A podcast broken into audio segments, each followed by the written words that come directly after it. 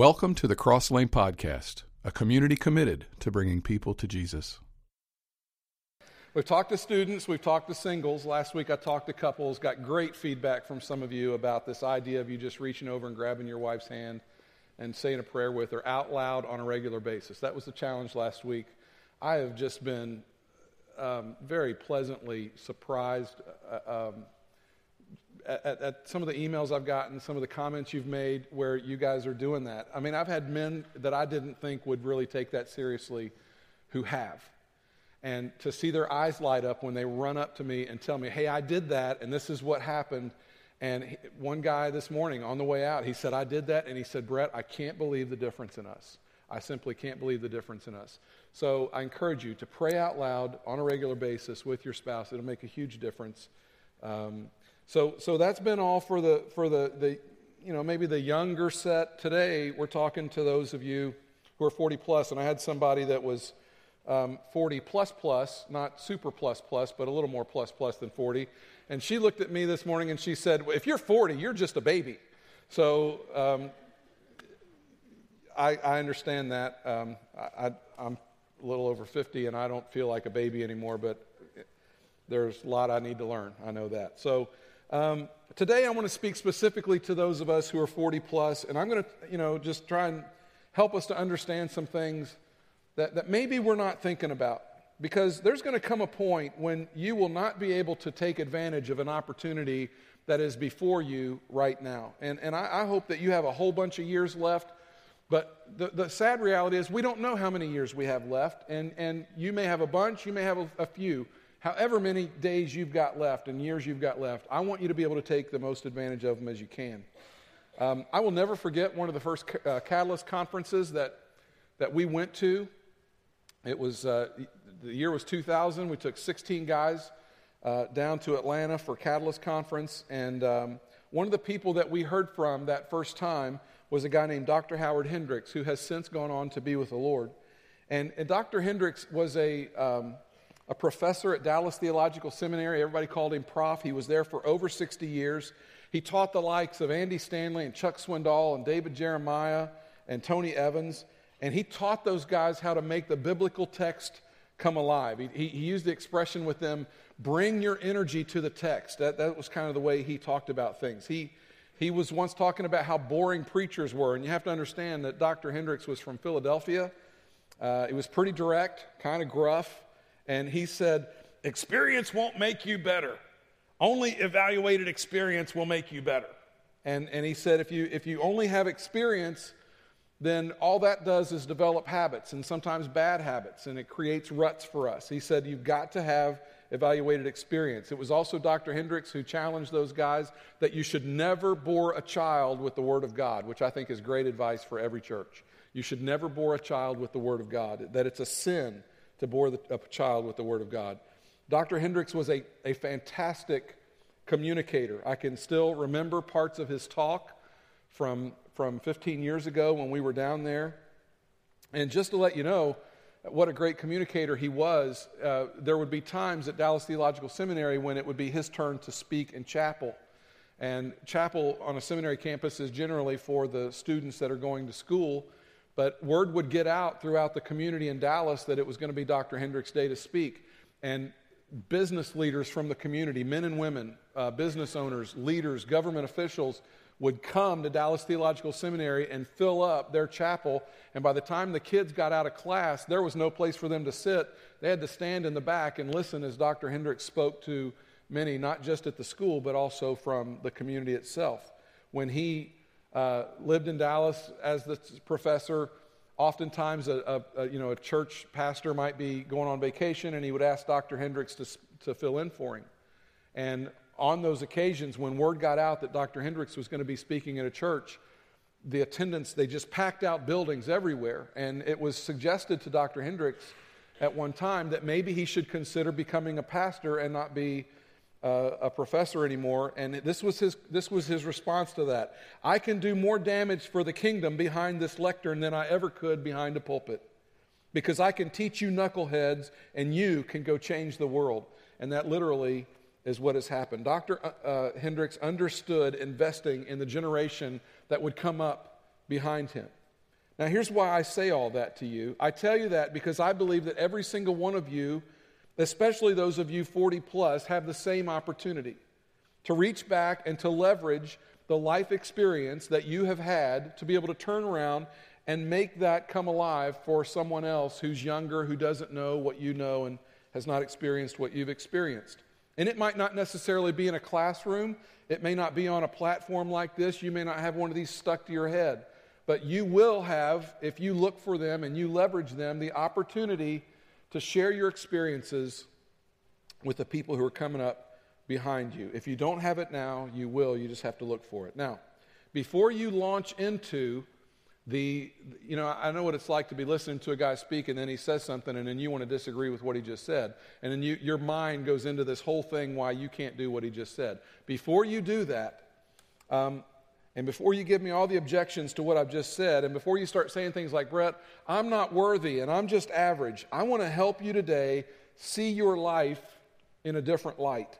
Um, if I asked you to give me some famous lines from the movie Forrest Gump, it probably wouldn't take you long before I heard come out of somebody's mouth, life is like a box of chocolates. You know, I would probably hear that.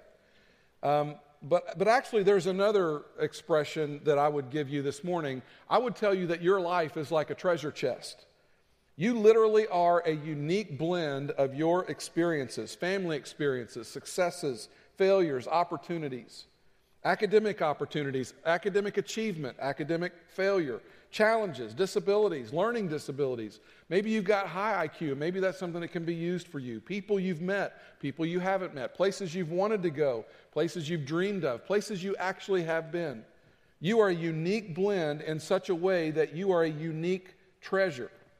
And for you to have a life and to live a life that counts the way you want it to count, you have got to figure out, especially once you get past 40, how to leverage all this for the sake of somebody or a group of somebodies so that your life benefits them in some way.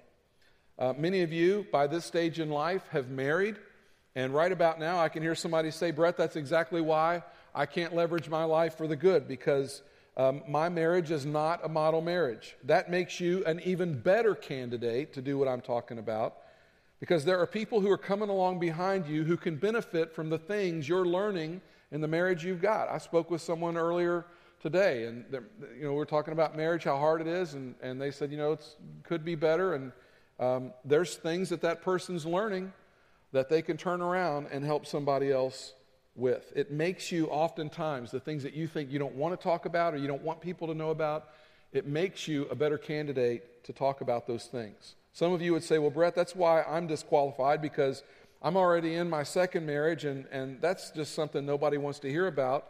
And that's the last thing anybody wants to hear me talk about is my marriage. You're absolutely wrong. You have more to offer, and besides that, if you've been through a tough marriage or two, you know more than anybody else the pain of divorce, and you know you can explain to somebody the pitfalls of that, how hard that is, how why you don't want to have to go through something like that. And, and I would hope that you would be compelled for the people that are in your world that are coming up behind you that you would want to share those parts of your story and talk about them as hard as they may be, as embarrassing as they may be, so that you can really benefit the people who come up behind you so that they don't experience that same kind of pain. Many of you are extraordinary leaders and have extraordinary leadership opportunities. Some of them you've handled well, some of them maybe you haven't handled so well. Opportunities that came and went, and God gifted you in such a way that people follow you. And for some people, it can be so intuitive for them that they don't even have to think about it. They just lead and people follow. Some of you have made large sums of money. Some of, some of you have made large sums of money and lost it. Um, some of you manage money very well, and some of you maybe don't. Maybe you've invested money and it went well for you. Maybe it didn't go all that well for you. But by the time you hit 40, especially by the time you hit 50, you don't realize this until you sit down with somebody who's maybe 22, 23, 25, and you start talking about money, and all of a sudden it dawns on you you're an expert because you've made the mistakes. You've done some stupid things. There's a lot of money that's gone through your hands, and you think to yourself, man, if I could be 23 again and know what I know now, boy, there's some things I'd do different with money. Well, don't say that to you. Turn around and say that to somebody who desperately, desperately needs to hear it. Um, all of you, at some time in your life, have probably experienced some form of conflict and relationships with money, with work, with in laws, with parents, with the government, with the IRS. And again, the failure part of you wants to say, that makes me unworthy. Nobody wants to listen to me because I failed in those areas. Not true. I'm here to tell you that your failures make you a unique blend, a, a, an even better candidate, and a better vehicle to communicate to the generation coming up behind you. All of you, at some point or another, have some kind of spiritual background. Many of you grew up in church, you left the church, and you came back. That equips you to talk to the next generation about the value of staying plugged in to some sort of spiritual context. Many of you have wrestled with faith in such a way that you left and came back. That positions you uniquely with certain people to be able to talk to them, those people who are wrestling with whether or not they want to just throw their hands in the air and give up. Because they look at somebody like me, who's a pastor, um, incorrectly, I might add, but they look at someone like me and say, well, there's no way he ever struggles with faith. There's no way he ever struggles with that kind of stuff. It's easy for him to believe. I mean, he's a, he's a pastor. So oftentimes when I talk about that kind of stuff, people don't understand that I struggle with those things just like anybody else would, that I have to kind of work through things just like anybody else would. But when it comes from you, someone who's not a pastor, and you can just say, look, I get it, I understand. Um, parts of this is really hard. And if you've ever had a hard time believing, if you've ever set your spirituality and your Christianity aside, you are already equipped to talk to somebody in the next generation coming up, and you could be of huge benefit to them. Many of you, by the time you're at the age we're talking about this morning, have had kids. Some of you maybe have lost a child. Some of you know the pain of the prodigal son or the prodigal daughter, and some of you don't want to tell the story of your children because it doesn't sound good, and you would say, Brett, I'm just embarrassed. I'm ashamed of it. Did you know that those stories that you don't want to tell equip you with a unique message for the people coming up behind you? Some of you have built companies. You've built them up and they're, they're going great. Others of you have built organizations or companies, and maybe it went great for a while and it failed. Um, there's all different kinds of stories. Maybe you faced bankruptcy. And although you're embarrassed by those failures, did you know that that's a part of your treasure chest? That makes you uniquely you, and it gives you an opportunity to help somebody with those same kinds of things. Because we think they only want to hear the success stories. We think they only want to hear about the good stuff, when in fact, it's very beneficial for the people coming up behind us to listen to us talk about those areas of life that haven't gone very well. Here's what I would say you learn far more from failure than you will ever learn from success. You learn far more from failure than you ever learn from success. You learn more in the wrinkled days than you do the wrinkle free days. You learn more about marriage and the challenges of marriage. You learn more about finances and the challenges of finances than you do when everything's going great. And one of the reasons that some of you think that you don't have a treasure chest and that you don't have anything to offer is because you're so average. It's because all of us, all of us have some of these. We got skeletons, don't we? We got stuff in that treasure chest, and we're like, man, I don't want anybody to know that's in there. I definitely don't want to talk about it. Um, it disqualifies me. That's what we think. When we've got those, we think, well, I'm disqualified from talking about God. Uh, I can't speak truth into anybody else's life. Parts of our story we simply don't want to tell. But someday you're going to run across a couple, uh, someday you're going to meet somebody and, and you're going to want them to know that part of your story because that part of your story is going to be helpful for them to be able to avoid some of the things, to be, be able to avoid some of the mistakes that you made.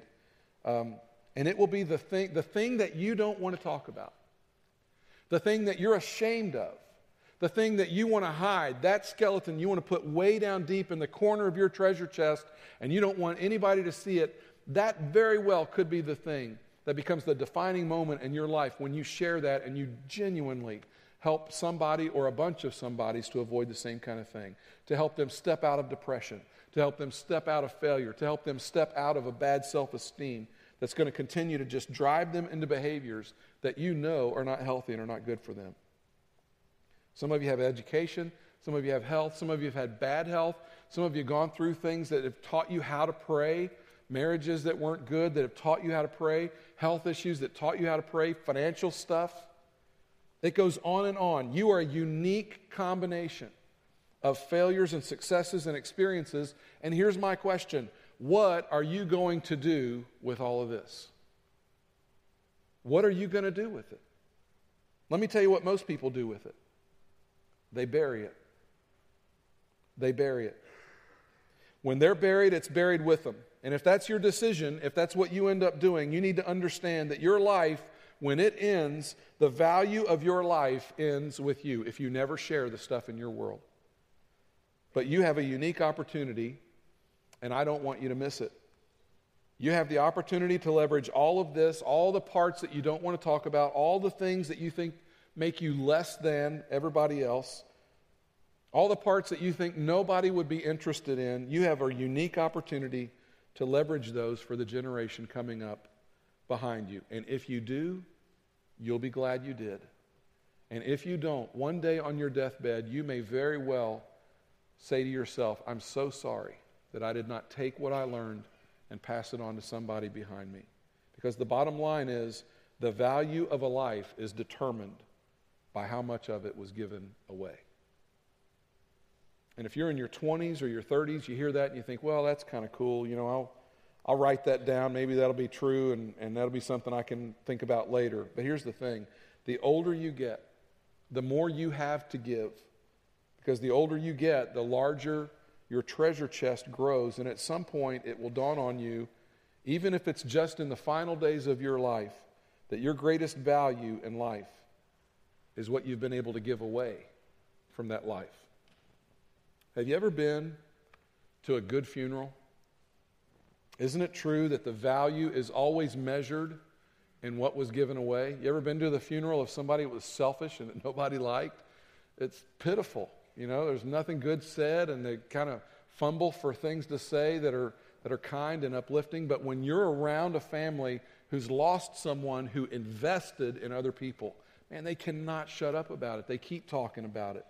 I don't want you to miss one of the greatest opportunities in your life. Here's the thing you're going to get these experiences. These things are going to happen to you. It's not like you've got a choice. Some of this stuff is going to happen to you. The question is, what are you going to do with it when it happens? You're not going to turn around and help anybody else with it? For some of you, someone did this for you. They sat you down, they talked to you about things that they'd gone through, and it's been able to help you. For others of you, you've made some mistakes, and you would say, you know what, if somebody had sat me down, I wouldn't have made that mistake. I wouldn't be where I am now. If somebody had just taken the time and risked it and told me about the failure in their life, it would have helped me. Now, regardless of your religious background or if you're a, of your theological persuasion, that's true of you. You could be a non Christian, you could be agnostic, you could be from some other religious background. We could just stop right here and say, look, regardless of your belief system, regardless of your faith or lack thereof, you're a treasure chest of insight, wisdom, experience, and knowledge.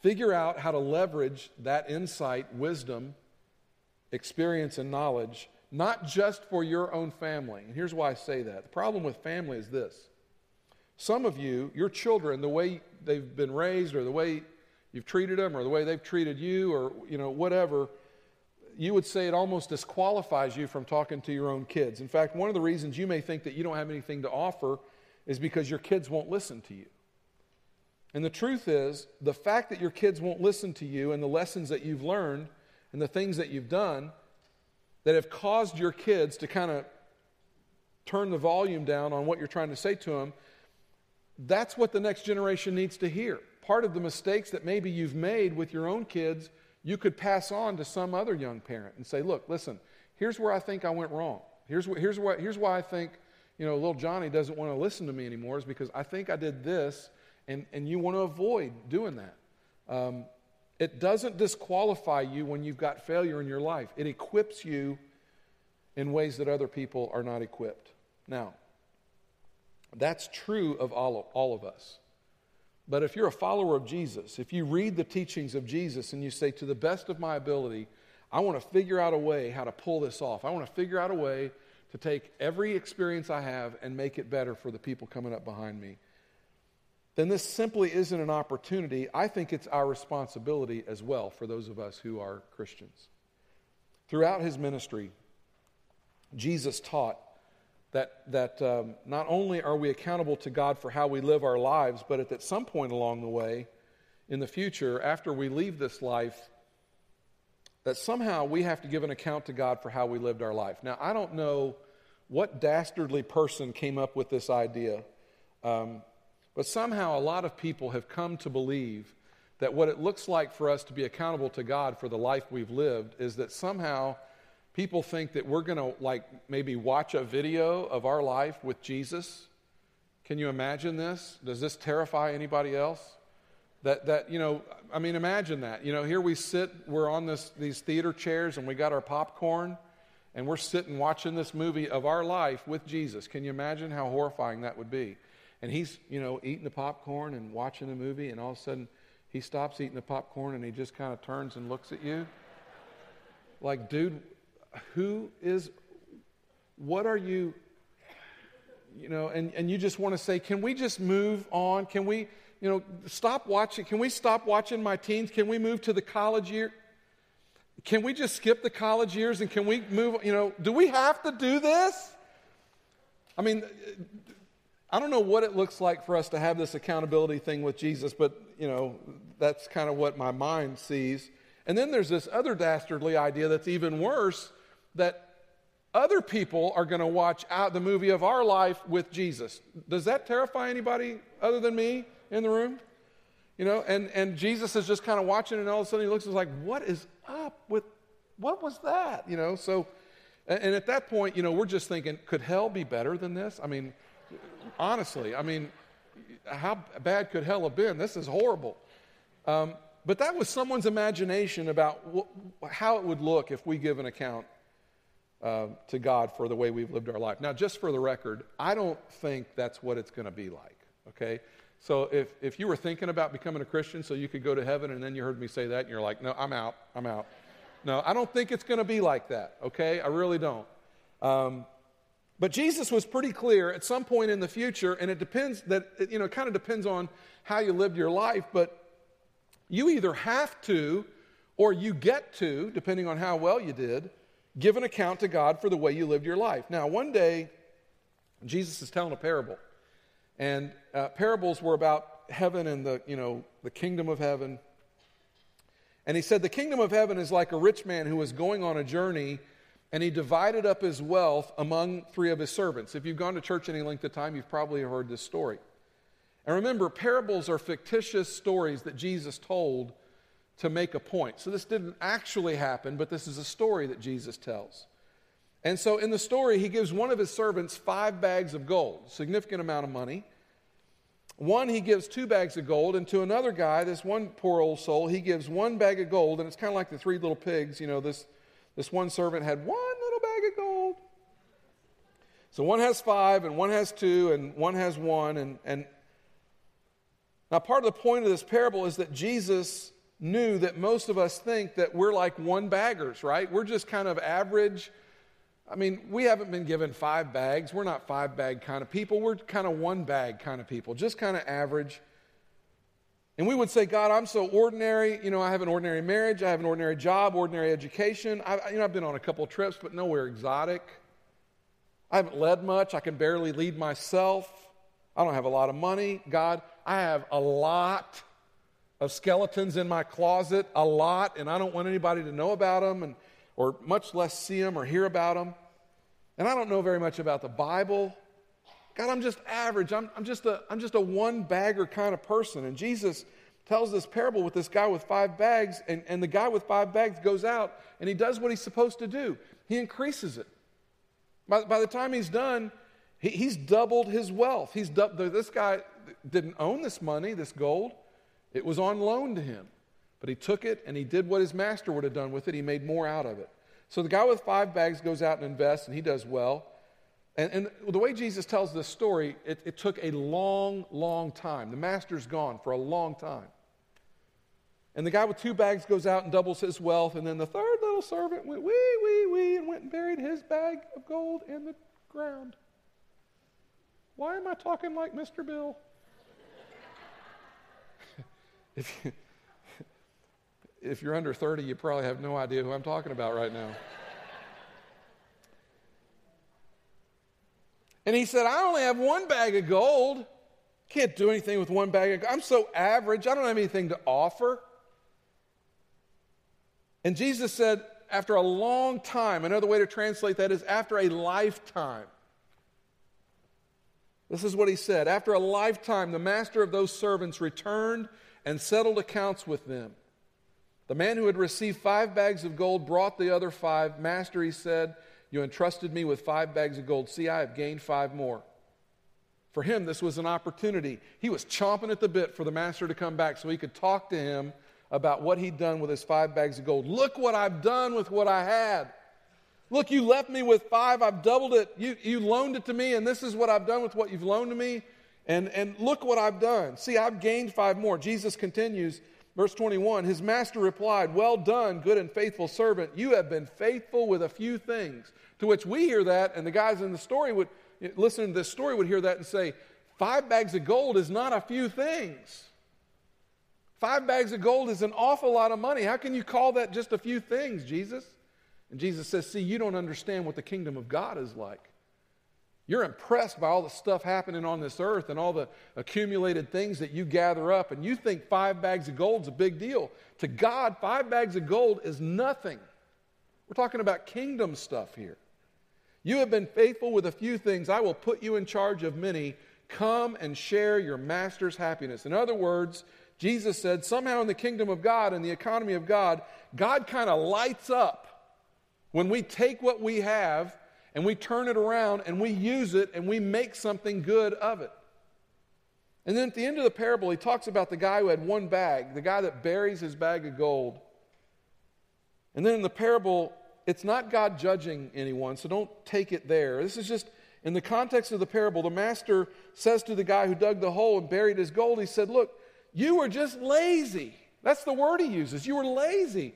The guy says, No, no, no, I wasn't lazy. Says, No, you were just lazy. You just didn't want to do anything with it. He said, No, see, I didn't have as much as them. And the master in the parable says, No, you're, you're lazy. And he looks at this guy and he says, Look, get him out of the inner circle. He, he, he, doesn't, he doesn't belong in the inner circle anymore. And it kind of scared everybody listening to Jesus talk about this.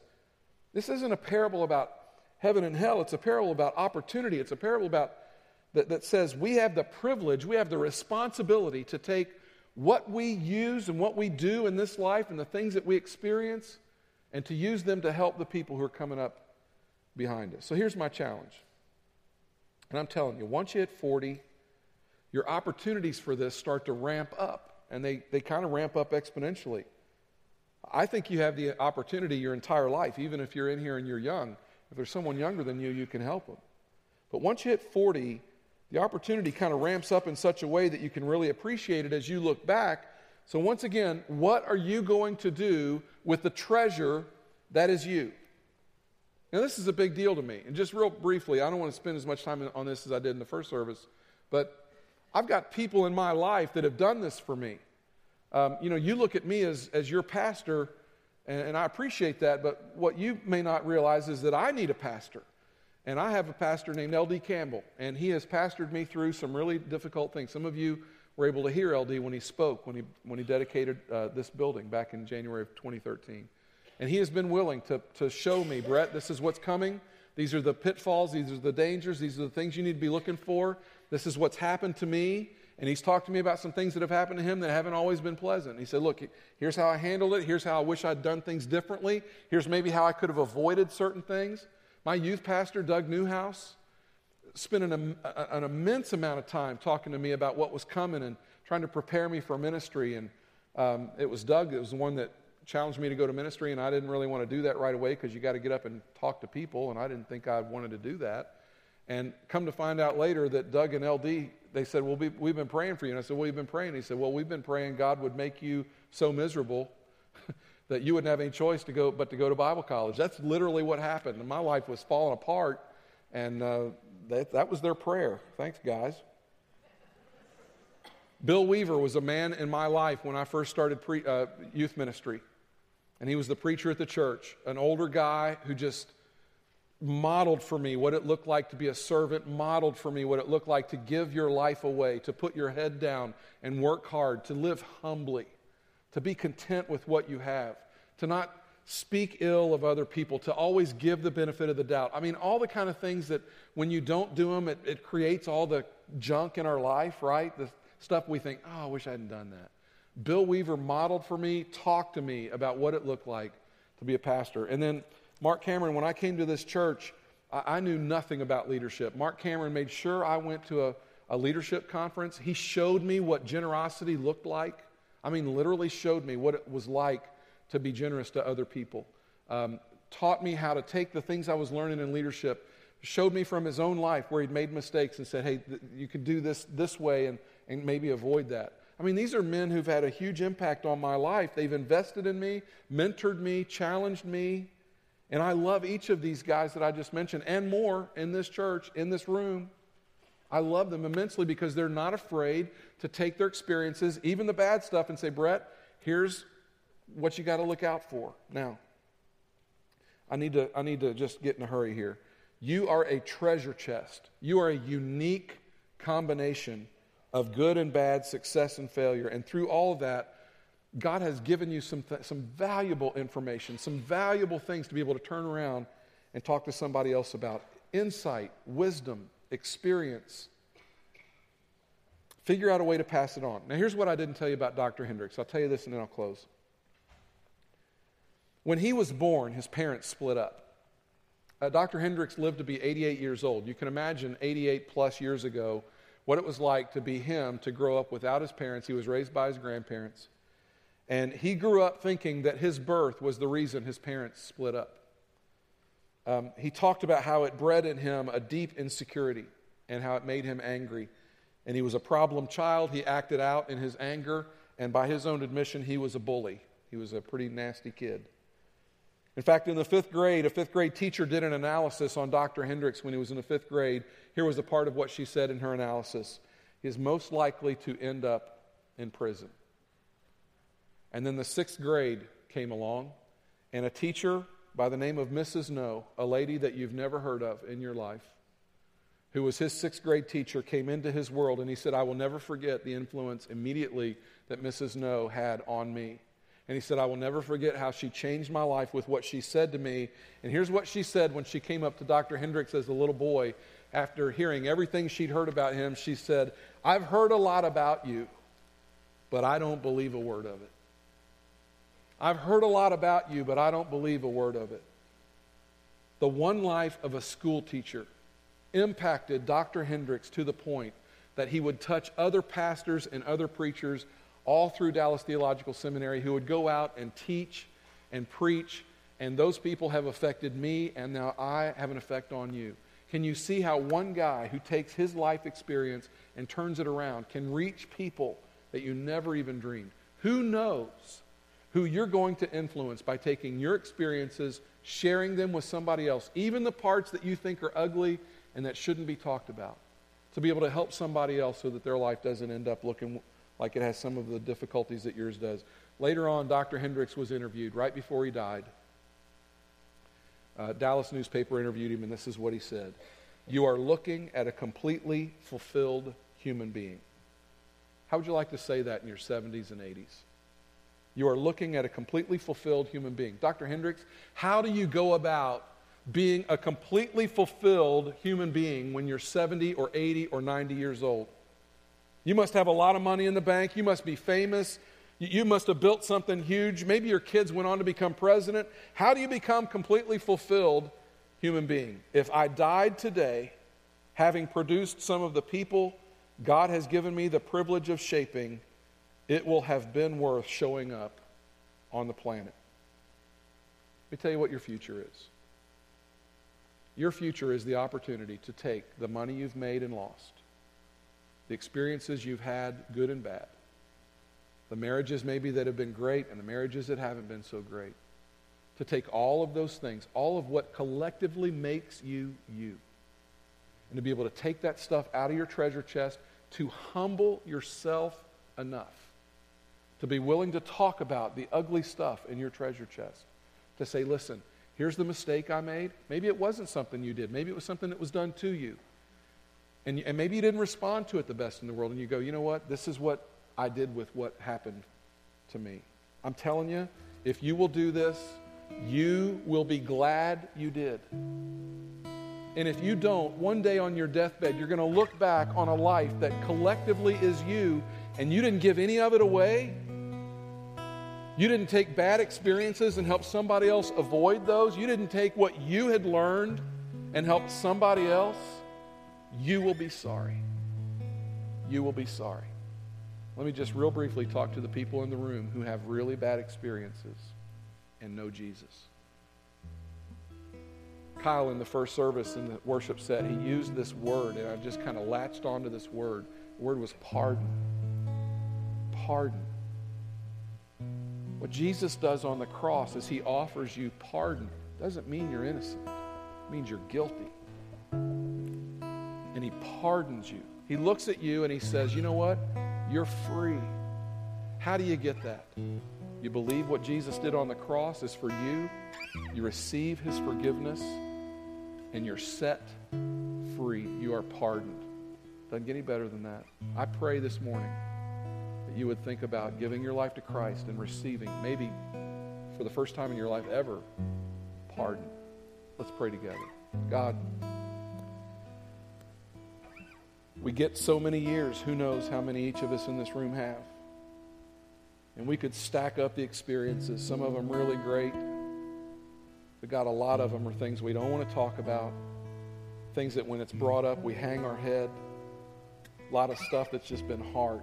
And our temptation is to hide it. Our temptation is to never talk about it, to put it away.